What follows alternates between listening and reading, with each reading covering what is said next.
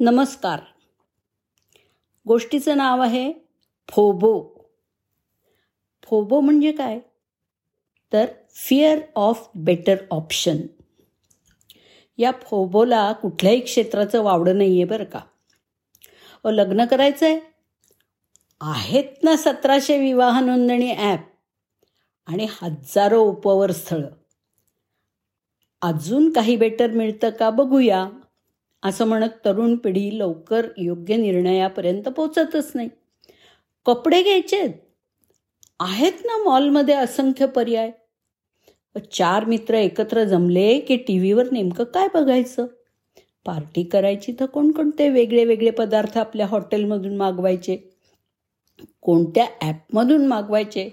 समजा एका निर्णयावर एकमत जरी झालं तरी तिसऱ्याच ठिकाणाहून मागवलं असतं तर बरं झालं असतं का?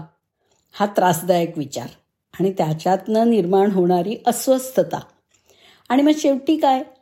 तर असमाधान. फिअर ऑफ बेटर ऑप्शन सतत सर्वोत्तम मिळवण्याच्या या ओढीमधून येतं ते निर्णय पंगुत्व.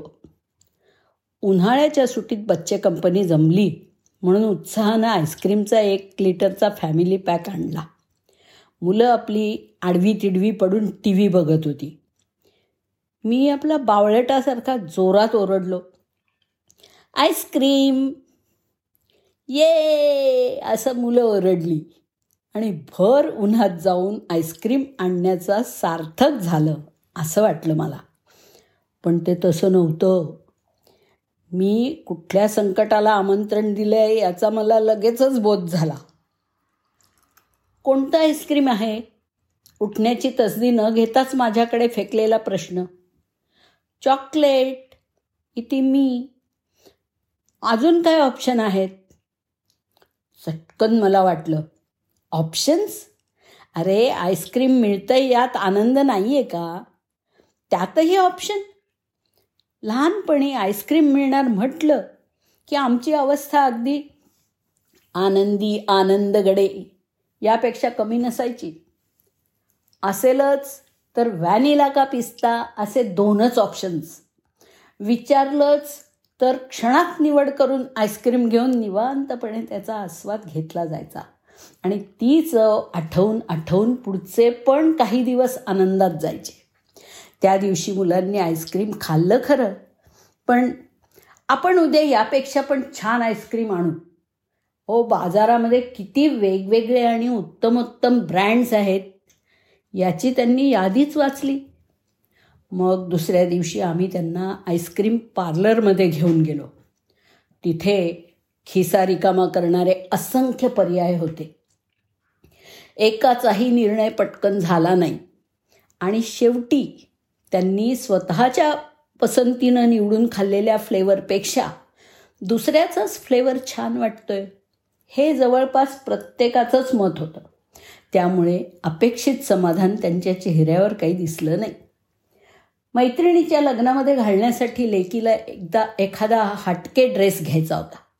व पहिल्याच दुकानात आम्हाला एक गाऊन खूप आवडला. मी हुश्य केलं. पण नाही लेक म्हणाली बाबा हा राखून ठेवू. आणि याच्यापेक्षा वेगळं काही नवीन डिझाईन कुठे मिळतंय का? ते बघून येऊ. इथपर्यंत सुद्धा मी म्हटलं ठीक आहे. पण हिंडून हिंडून पायाचे तुकडे पडले. मात्र विषयाचा तुकडा पडला नाही.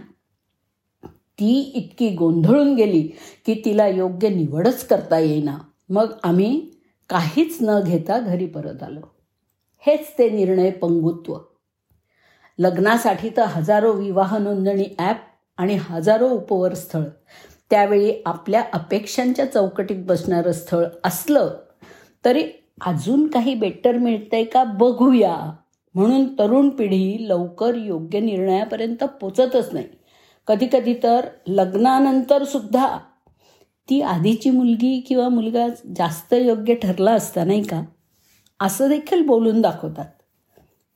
चार मित्र एकत्र जमले की नेटफ्लिक्स ॲमेझॉन म्हणजे ॲमेझॉन प्राईम किंवा हॉटस्टारवरती नेमकं काय बघायचं हा निर्णय तर फारच अवघड.